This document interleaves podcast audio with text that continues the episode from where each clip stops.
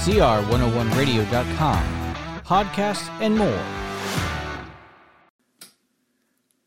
Welcome back, friends. It's time again for the 2-Minute Podcast.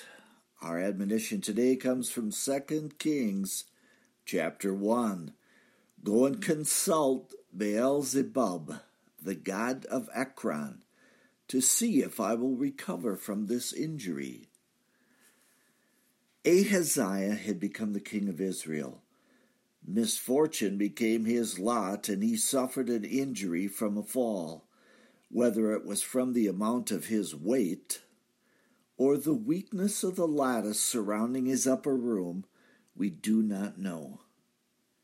We know that he fell, and the affliction greatly concerned him. So much so that he sought to find someone who might tell him his future. That someone was the pagan god Baal. Imagine the thoughts of the Lord. Word from Adonai came to Elijah about the whole of the matter, and he was dispatched to tell the messengers that Ahaziah would surely die. In fact, he would never leave his bed.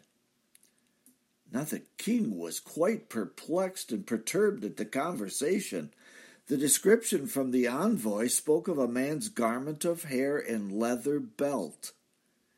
He deduced that it was none other than Elijah the Tishbite.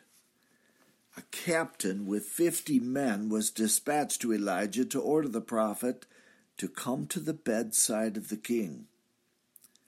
Fire fell from heaven and consumed them all. A second captain was sent with the same results. A third captain was then ordered to pay a visit to the man of God. Quite anxious for his own life, this man fell to his knees and begged for mercy from the prophet. Elijah then went to the king and told him that he would die.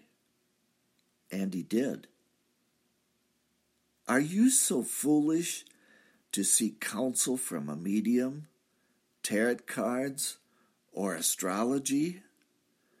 When you become ill, there is no time for such foolishness.